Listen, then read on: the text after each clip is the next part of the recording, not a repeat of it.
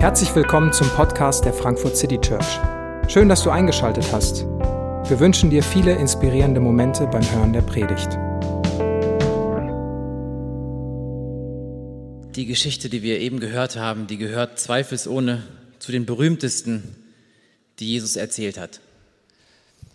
Wir kennen die Geschichte als das Gleichnis vom verlorenen Sohn. Und der, der verlorene Sohn, der ist sprichwörtlich geworden in, in unserem Sprachgebrauch, so wie das schwarze Schaf der Familie oder ähnliches. Wenn ich nach langer Zeit mal wieder zurück in die Heimat komme, dann sagen die Leute, oh, der verlorene Sohn ist wieder da. Und ich glaube, dass die Tatsache, dass wir das Gleichnis schon so oft gehört haben, dass wir es wahrscheinlich alle kennen, dass genau das dazu führen kann, dass wir die eigentliche Brisanz nicht mehr sehen. In meiner Vorstellung hatte dieses Gleichnis äh, zugegebenermaßen lange was, was Romantisches, was Märchenhaftes, ein bisschen was Sentimentales. Da liegt so ein, so ein Hauch von Abenteuer in der Luft. Da ist dieser junge Mann, der möchte hinaus in die weite Welt, mal was erleben, unabhängig sein, seine eigenen Erfahrungen machen. Und wenn ich ganz ehrlich gewesen wäre, hätte ich diesen Sohn vielleicht sogar ein bisschen beneidet. Der traut sich so mit allen Konventionen zu brechen, so mal richtig die Sau rauszulassen, im wahrsten Sinne des Wortes. Gut, dann kommt dieser Totalabsturz, aber dann die große Wende, das große Finale. Er bereut, er macht sich auf. Und dann stelle ich mir vor, wie Vater und Sohn in der Abenddämmerung so in Slow Motion aufeinander zurennen und plötzlich setzt da von Hans Zimmer dieser Filmscore ein. Und dann Küsse, Umarmungen, ein rauschendes Fest. Die Familie ist vereint. Was für ein Happy End.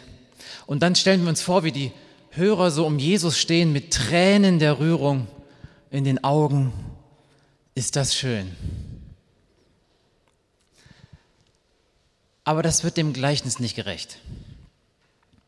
Es ist eigentlich überhaupt nicht rührselig und es ist auch nicht sentimental. Und Jesus hat auch nicht zum Ziel, die Herzen seiner Zuhörer zu erwärmen.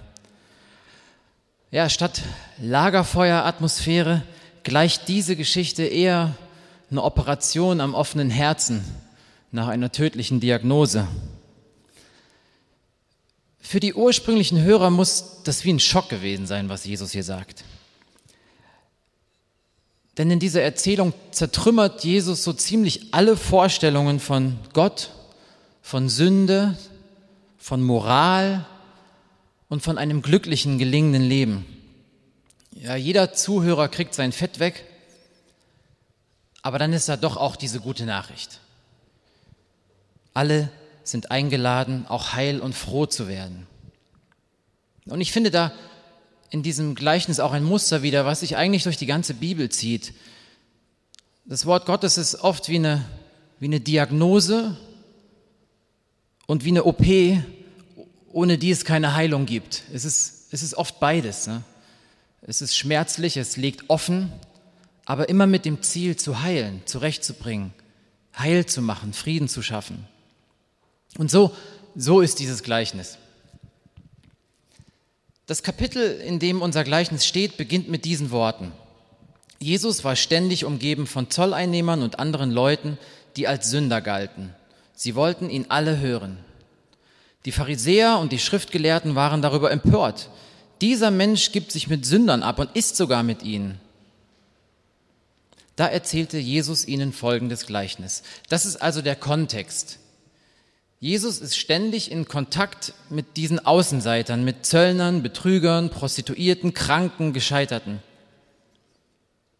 Und die Pharisäer, die religiöse Elite, die empören sich darüber. Wie kann Jesus mit diesem, mit diesem Gesinde abhängen die ganze Zeit? Und Jesus wendet sich mit dieser Erzählung explizit an sie. Also an diese geistlichen Führer, an die Theologen, an die Frommen, wendet er sich explizit. Und Jesus entlarvt anhand dieser Geschichte. Er entlarvt ihre Selbstgerechtigkeit und ihre ganz eigene Verlorenheit. Es gibt also nicht den verlorenen Sohn. Es ist nicht das Gleichnis von dem verlorenen Sohn, sondern es gibt zwei verlorene Söhne, einen liebenden Vater und ein offenes Ende. Beide Söhne repräsentieren sozusagen die beiden Gruppen in der Zuhörerschaft, die Außenseite auf der einen Seite und die religiöse Elite auf der anderen Seite. Und sie repräsentieren sicherlich stark schematisiert, also die beiden Söhne, zwei grundsätzliche Sichtweisen auf das Leben, zwei Wege, die ein glückliches Leben versprechen. Ja, den Weg der Autonomie, der Unabhängigkeit, der Freiheit und dann den anderen Weg, den Weg von Anstand und Moral, und Jesus zeigt auf, dass beide Wege ihr Versprechen nach Glück nicht einhalten können. Ja, mehr noch, dass es Holzwege sind, die in Verlorenheit enden. Schauen wir uns mal die beiden Söhne und diese beiden Formen von Verlorenheit mal, genauso, äh, mal genauer an. Die Geschichte beginnt damit, dass der jüngere Bruder zu Lebzeiten seines Vaters sein Erbe einfordert. Also zu allen Zeiten und in allen Kulturen ist es ein absoluter Frevel. Das geht gar nicht. Nach damaliger Sitte hätte dem älteren Bruder zwei Drittel des Vermögens der Familie zugestanden, dem jüngeren Bruder ein Drittel, aber wohlgemerkt nach dem Tod des Vaters. Dass der Junge seinen Anteil jetzt schon zu Lebzeiten des Vaters einfordert, ist eine absolute Respektlosigkeit. Das Vermögen, das bestand außerdem wohl zu großem Teil aus Grund und Boden. Das, das hätte man auch nicht einfach so schnell zu Geld machen können, ohne dass die Lebensgrundlage der gesamten Familie auseinandergerissen worden wäre. Ja, was der Sohn hier macht, das hat nichts von lass den Jungen mal seine Erfahrungen sammeln, sich mal die Hörner mit ein paar Abenteuern abstoßen. Überhaupt nicht. Der Sohn drückt mit seinem Verhalten hier unmissverständlich aus, ich kann und will nicht warten, bis du tot bist. Ich wünschte, du wärst es schon. Du bist mir egal, unsere Familie, unsere Werte, unsere Traditionen sind mir egal. Du bist nur Mittel zum Zweck. Ich bin froh, wenn ich hier wegkomme. Leb wohl. So schockierend dieses Verhalten auf die Zuhörer gewirkt haben muss, die Reaktion des Vaters ist umso verblüffender. Ein orientalischer Patriarch hätte das nie, nie einfach hingenommen. Er hätte stehenden Fußes seinen Sohn enterbt und mit Schimpf und Schande davongejagt. Aber der Vater im Gleichnis, der erträgt diesen Ehrverlust wortlos. Er gibt seinem Sohn, was er fordert, und er lässt ihn gehen, ohne dass er seine Zuneigung von ihm wegnehmen würde. Ja, wir wissen, wie die Geschichte weitergeht. Der Sohn zieht weit fort, verprasst sein ganzes Erbe mit Frauen und Party machen und landet schließlich pleite, hungrig und stinkend in der Gosse. Und hier dämmert ihm langsam, dass das alles keine gute Idee war und er bekommt Heimweh und hier steht, er kommt zur Besinnung, er kommt zu sich selbst. Und das finde ich spannend. Ich finde es spannend, dass er anscheinend die Ahnung nie ganz verloren hat, dass der Vater doch gütig und gerecht war. Er hatte seine Arbeiter immer gut behandelt und ich glaube, dass diese Erinnerung an die Güte des Vaters dem Sohn ermöglicht, zu bereuen umzudenken, ernsthaft zu bereuen. Also wer fällt ihm ein, als er nicht mehr weiter weiß, als nichts mehr, nichts mehr klappt? Er denkt er an seinen Vater. Und er setzt auf seine Gnade. Er fasst also den Plan, zurückzugehen, sich zu entschuldigen. Und er fragt, ob er als Tagelöhner auf dem Familiengut arbeiten kann. Er macht sich nicht die Illusion, wieder Teil der Familie zu werden. Aber er, er hofft, dass er für seinen Vater arbeiten kann, dass er dem Hungertod so entgeht und dass er vielleicht anfangen kann, ein Stück seiner Schuld wieder gut zu machen.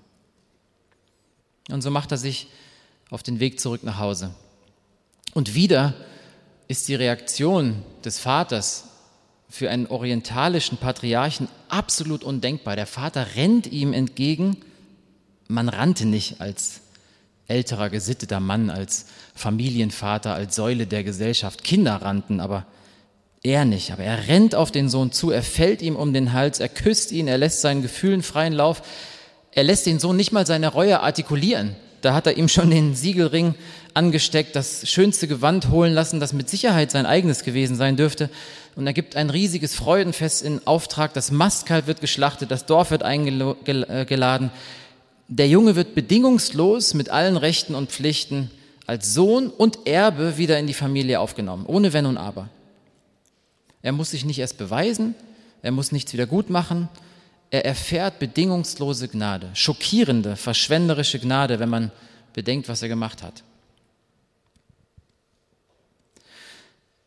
Der jüngere Bruder repräsentiert hier die Grundanschauung, dass Unabhängigkeit und Freiheit von jeder Autorität, ja, dass die Autonomie des Einzelnen der Weg zum Glück und zur Erlösung schlechthin ist. Damals in der patriarchalen Gesellschaft war das viel seltener, viel schockierender als bei uns heute. Ich glaube, in unserer westlichen Kultur ist das eher sogar der Mainstream. Nicht jeder buchstabiert das jetzt so bis zum Ende durch, wie dieser verlorene Sohn, dieser jüngere Bruder. Aber ich denke doch, dass die Grunderzählung, so das Ideal von vielen von uns auch ein, ein, ein Leben ist von größtmöglicher Selbstverwirklichung. Ja, das hört sich heute vielleicht eher so an, ich tue, was sich für mich gut anfühlt. Und man setzt vielleicht gleich, ja, wenn es sich gut anfühlt, muss es ja auch richtig sein. Oder ich folge nur meinem Herzen. Ich bin der Autor meines Lebens. Ich bestimme über mich. Ich binde mich nur ungern. Ja, ich will alle Optionen offen lassen. Ja, Künstler, so Freigeister, verkörpern diese Rockmusiker, verkörpern diese, diese Lebensweise vielleicht ein bisschen drastischer. Ja. Und die Popkultur ist ja auch voll davon. Ich mache mein Ding, egal was die anderen sagen, äh, singt Udo Lindenberg. Oder I want to break free, singt äh, Freddie Mercury. Oder Hakuna Matata singen Timon und Pumba. Ja, dieses Lied habe ich gern. Hakuna Matata gilt stets als modern. Ja, das äh, bestätigt meine These, dass das im Mainstream angekommen ist. Das heißt, die Sorgen bleiben dir immer fern. Keiner nimmt uns die Philosophie Hakuna Matata. Ja, Traditionen, Hierarchien, Strukturen, Autoritäten werden kritisch hinterfragt oder vielleicht sogar als toxisch wahrgenommen. Die sollten überwunden werden. Äh, und im Extrem äh, ist extrem ist maximaler Lustgewinn die Devise oder sogar die die Zerstörung von Autorität mit Gewalt. Aber hier ist wichtig, eins zu verstehen, und das, das macht Jesus hier klar, und das ist das Neue so verheerend die einzelnen moralischen Verfehlungen auch sein können, die aus dieser Haltung kommen. Ja, was der jüngere Bruder gemacht hat, das war, das war falsch. Das waren falsche Dinge, die ihm selbst geschadet haben, die seiner Familie geschadet haben. Aber das ist nicht der Kern der Sünde. Der Kern der Sünde, die Tiefe der Verlorenheit des jüngeren Bruders besteht nicht in seiner langen Liste moralischer Verfehlungen. Die eigentliche Sünde hinter den vielen Sünden ist, dass er den Vater verlässt. Das ist der eigentliche Bruch. Er wendet sich ab von der Quelle des Lebens. Er schneidet sich selbst von der Lebensader ab. Ja, er schlimmer noch, er begehrt gegen den Ursprung, gegen den Urheber seines Lebens auf und rebelliert offen gegen ihn. Er verachtet ihn, er verlässt ihn. Er will den Vater nicht um seiner selbst willen, oder der Beziehung willen, sondern nur um an sein Zeug, um an seine Güter ranzukommen. Er missbraucht den Vater als Mittel zu seinen selbstsüchtigen Zielen. Und er setzt sich selbst absolut und er dreht sich um sich. Und in der letzten Predigt haben wir das gehört. Sünde, wie Martin Luther es äh, definiert, ist ein Verkrümmtsein in sich selbst. Und genau das passiert ihm. Und letztlich ist das unser aller Geschichte. Und Jesus macht das hier deutlich. Unabhängigkeit von der Quelle des Lebens kann nicht zu Glück und Erfüllung führen. Aber, und das ist die gute Nachricht, Umkehr ist jederzeit möglich. Und lass mich dir das sagen, dass egal, ob du hier in diesem Raum sitzt, ob du den Livestream verfolgst oder dir die Aufzeichnung anschaust, völlig egal, Ganz egal, wie lang die Liste deiner moralischen Verfehlungen ist. Ganz egal, was du getan oder unterlassen hast. Die überbordende, die absolut verschwenderische, die unfassbare Liebe und Gnade des Vaters ist für dich bereit. Du brauchst dich nur umdrehen und zurück zur Quelle zu laufen. Und nicht nur das, lauf nicht nur zur Quelle, sondern trinke von der Quelle. Schwimme in dem Meer seiner Liebe. Genieße die Gemeinschaft mit dem Vater. Das ist die gute Nachricht. Die allermeisten Darstellungen sind hier zu Ende. Aber der eigentliche Akt, der kommt erst noch. Wie gesagt, gibt es diese zweite Form der Verlorenheit, demonstriert am älteren Bruder. Der ältere Bruder beschreitet den Weg der moralischen Tugend, der Anpassung. Er ist eher konservativ. Und auch er ist jetzt dabei, seinem Vater Schande zu machen. Ja, er ist wütend über die Güte seines Vaters und er weigert sich, zu dem größten Fest, das der wahrscheinlich jemals veranstaltet hat, hineinzugehen. Das ist ein öffentliches Misstrauensvotum. Er zwingt den Gastgeber, zu ihm herauszukommen. Er geht nicht hinein. Und der Vater überredet ihn hereinzukommen, aber der weigert sich beharrlich. Und dann zeigt sich sein Herz. Es platzt förmlich aus ihm heraus. So viele Jahre diene ich dir jetzt schon. Ich habe mich nie deinen Anordnungen widersetzt. Und doch hast du mir nie auch nur einen Ziegenbock gegeben, sodass ich mit meinen Freunden hätte feiern können. Und nun kommt dieser Mensch da, dein Sohn, der dein Vermögen mit Huren durchgebracht hat, und du lässt das Mastkalb für ihn schlachten. Er redet seinen Vater nicht direkt mit Vater an, und er bringt es nicht mal über die Lippen, seinen Bruder Bruder zu nennen. Dieser Mensch da, dein Sohn. Er spuckt Gift und Galle. Er stellt den Vater als einen geizigen, missgönnerischen Mann dar, der ungerecht handelt. Ich habe mich nie widersetzt. Ich bin hier geblieben. Und ich habe dir all die Jahre gedient und meine Pflicht getan. Ich habe mir nicht den kleinsten Fehltritt zu Schulden kommen lassen. Ich habe mehr verdient als das. Ich habe das Recht, gefragt zu werden. Du hast mir nie was gegönnt. Und für den da lässt du das teure Mastkalb schlachten, obwohl er schon ein Drittel unseres Familienvermögens verprasst hat. Und es stimmt, der ältere Bruder war beim Vater geblieben. Er hat treu seine Pflicht erfüllt. Er hat nichts falsch gemacht. Er hat sich stets an die Regeln gehalten und war dem Vater aufs peinlichste gehorsam. Er hat ein frommes Leben geführt in der Gegenwart seines Vaters. Er hat sich für die Familie aufgeopfert, er hat die Traditionen und die Werte der Gemeinschaft geachtet, er hat diszipliniert und hart gearbeitet, er hat sich selbst nicht geschont, er hat geackert und gemacht. Und so merkt er gar nicht, dass es ein Problem gibt. Er merkt nicht, dass er schon lange innerlich vom Vater entfernt ist. Er merkt es nicht, weil er eigentlich räumlich an der Quelle drangeblieben ist.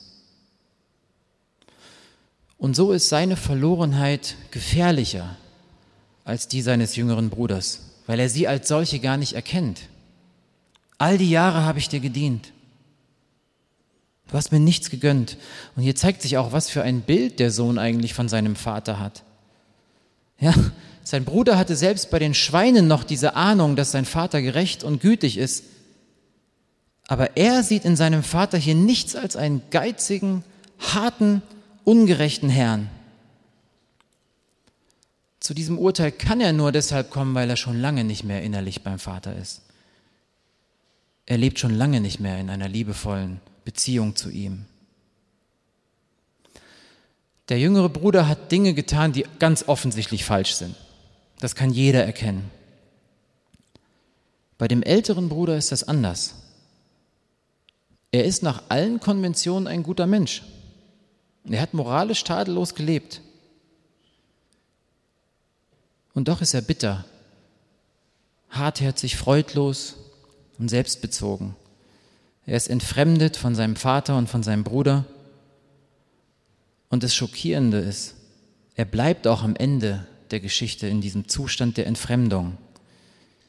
Seine Verlorenheit ist dunkler, sie ist tiefer als die seines Bruders. Er sieht nicht, dass er Umkehr nötig hat. Er sieht nicht die Sünde hinter seiner reinen Weste. Und das ist das Schockierende. Der böse Sohn, der zu den Prostituierten gegangen ist, der wird gerettet und nimmt am Freudenfest des Vaters teil. Der gute Sohn steht draußen. Tim Keller schreibt in seiner Auslegung zu diesem Gleichnis, warum geht der ältere Bruder nicht hinein? Er nennt den Grund selbst dafür, weil ich alles getan habe, was du von mir verlangt hast. Der ältere Bruder verliert die Liebe des Vaters nicht, obwohl er so tugendhaft ist, sondern weil er so tugendhaft ist. Nicht seine Sünden sind es, die zwischen ihm und seinem Vater eine Barriere aufrichten, sondern sein Stolz auf seine eigenen moralischen Verdienste. Nicht sein Fehlverhalten, sondern seine Rechtschaffenheit hält ihn davon ab, am Festmahl seines Vaters teilzunehmen. Das muss für die Pharisäer wie ein Schlag ins Gesicht gewesen sein. Sie, die das auserwählte Volk Israel repräsentieren, die ihr ganzes Leben in den Dienst Gottes gestellt haben, sehen sich plötzlich in diesem älteren Bruder wie in einem Spiegel. Und das Gesindel, auf das sie so selbstgerecht herabschauen, ist beim Vater und Teil des Festes. Und sie selbst stehen vor der Entscheidung und sie bleibt offen. Jesus endet die Geschichte hier. Was er hier zeigt, ist, Sünde ist so viel mehr als etwas falsch zu machen.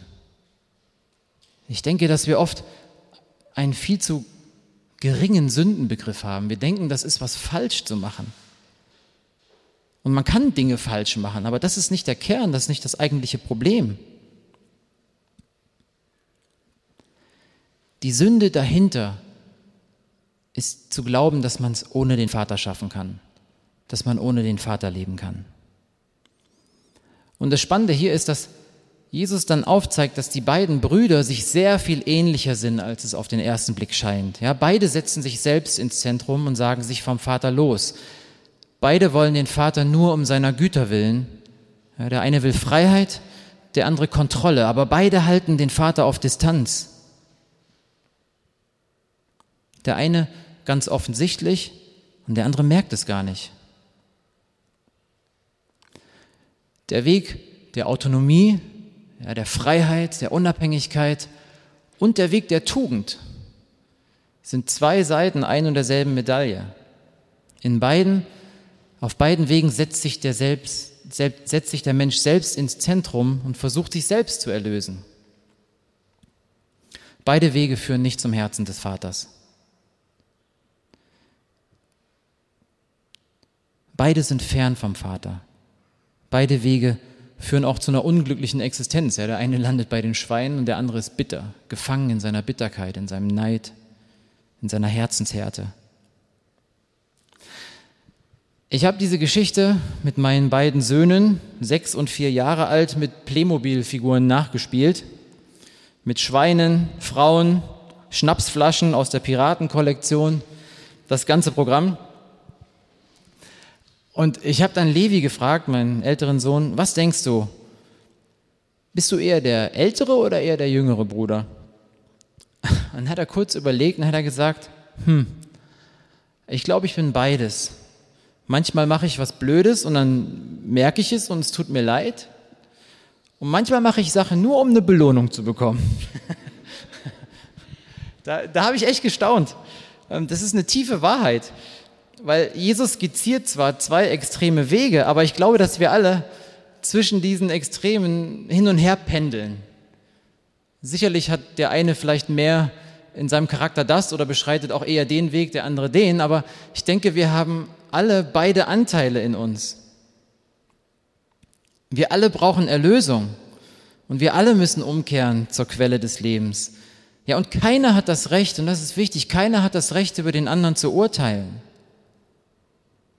Niemand darf auf den anderen herabschauen. Und wie schnell das geht, wie schnell das geht, dass wir kategorisieren, dass wir auf andere herabblicken. Wie schnell das geht, dass wir versuchen, unseren Wert daraus zu ziehen, dass wir andere klein machen. Was ist in alledem die gute Nachricht? Der Vater ist die gute Nachricht. Der Vater ist das Evangelium. Ja, uns wird in dem Gleichnis allen gleichermaßen der Spiegel vorgehalten. Jesus blickt hinter die Fassade. Er kommt auch an die Motive heran, die wir gar nicht merken, die uns nicht bewusst sind. Ob tugendhaft oder nicht, wir brauchen gleichermaßen Rettung. Und der Vater ruft in der Geschichte beide Söhne zur Umkehr. Und er bietet beiden seine Liebe und Vergebung bedingungslos an, auch dem Pharisäer, den selbstgerechten Heuchlern. Ist das nicht erstaunlich? Jesus wendet sich an die, die ihn in kurzer Zeit später äh, verraten werden, die ihn ausliefern werden, die ihn umbringen lassen werden, wegen Blasphemie. An sie wendet er sich hier. Und hört mal, wie er sie anspricht in dem Gleichnis.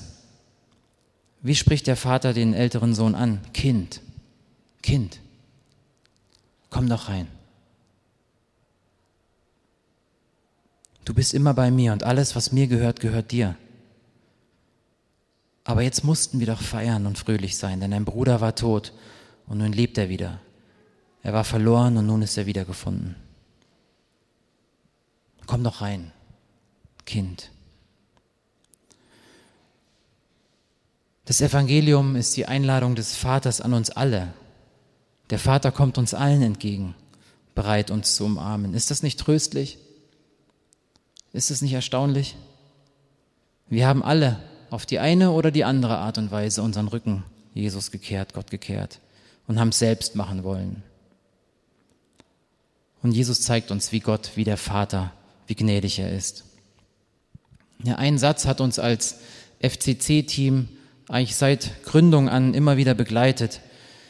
In uns selbst sind wir verlorener, als wir je geglaubt hätten. Aber in Christus sind wir geliebter, als wir je zu hoffen gewagt hätten. In uns selbst sind wir verlorener, als wir je geglaubt hätten. Aber in Christus sind wir geliebter, als wir je zu hoffen gewagt hätten. Das gilt jüngeren und älteren Brüdern. Das gilt den selbstgerechten Pharisäern wie liberalen Freigeistern. Wir alle haben Vergebung nötig. Und wir alle bekommen sie bedingungslos angeboten. Wir sind alle zum Fest eingeladen. Das zu ergreifen, das macht uns froh, auch in schweren Zeiten. Das bleibt eine gute Nachricht in der ganzen Flut von Negativmeldungen. Daran erinnern wir uns. Das prägt uns, unser persönliches Leben, aber das prägt auch unsere Gemeinschaft hier in der FCC. Ja, wir können dankbar, wir können dankbar und hoffnungsvoll leben. Wir werden nicht geprägt von Angst und Unsicherheit. Wir gehorchen Gott nicht, um von ihm akzeptiert zu werden, sondern weil wir geliebt und akzeptiert sind, gehorchen und dienen wir Gott gerne. Wir müssen uns nicht abrackern bis zum geht nicht mehr. wir brauchen auch nicht passiv werden. Wir können das Leben dankbar und konstruktiv gestalten. Ja, und das, was gelingt, können wir dankbar feiern. Und das, was bruchstückhaft bleibt, was kaputt geht, können wir trotzdem vertrauensvoll in die Hände des Vaters legen. Wir brauchen einander nicht verurteilen. Ja, wir können uns mit jedem mitfreuen, dessen Leben eine gute Wende nimmt, der heil wird, ohne neidisch zu sein. Und das ist uns als FCC immer wichtig gewesen und Hoffentlich bleibt es so. Wir wollen eine offene Kirche bleiben, die jeden und jede willkommen heißt. Egal mit welcher Lebensgeschichte, egal aus welcher Religion, aus welchem spirituellen Hintergrund, egal mit welcher sexuellen Orientierung, ob gesund oder krank, ob reich oder arm, ob stark oder schwach. Denn das ist, was wir wissen. Wir alle müssen in der Umarmung des Vaters gesund geliebt werden. Amen.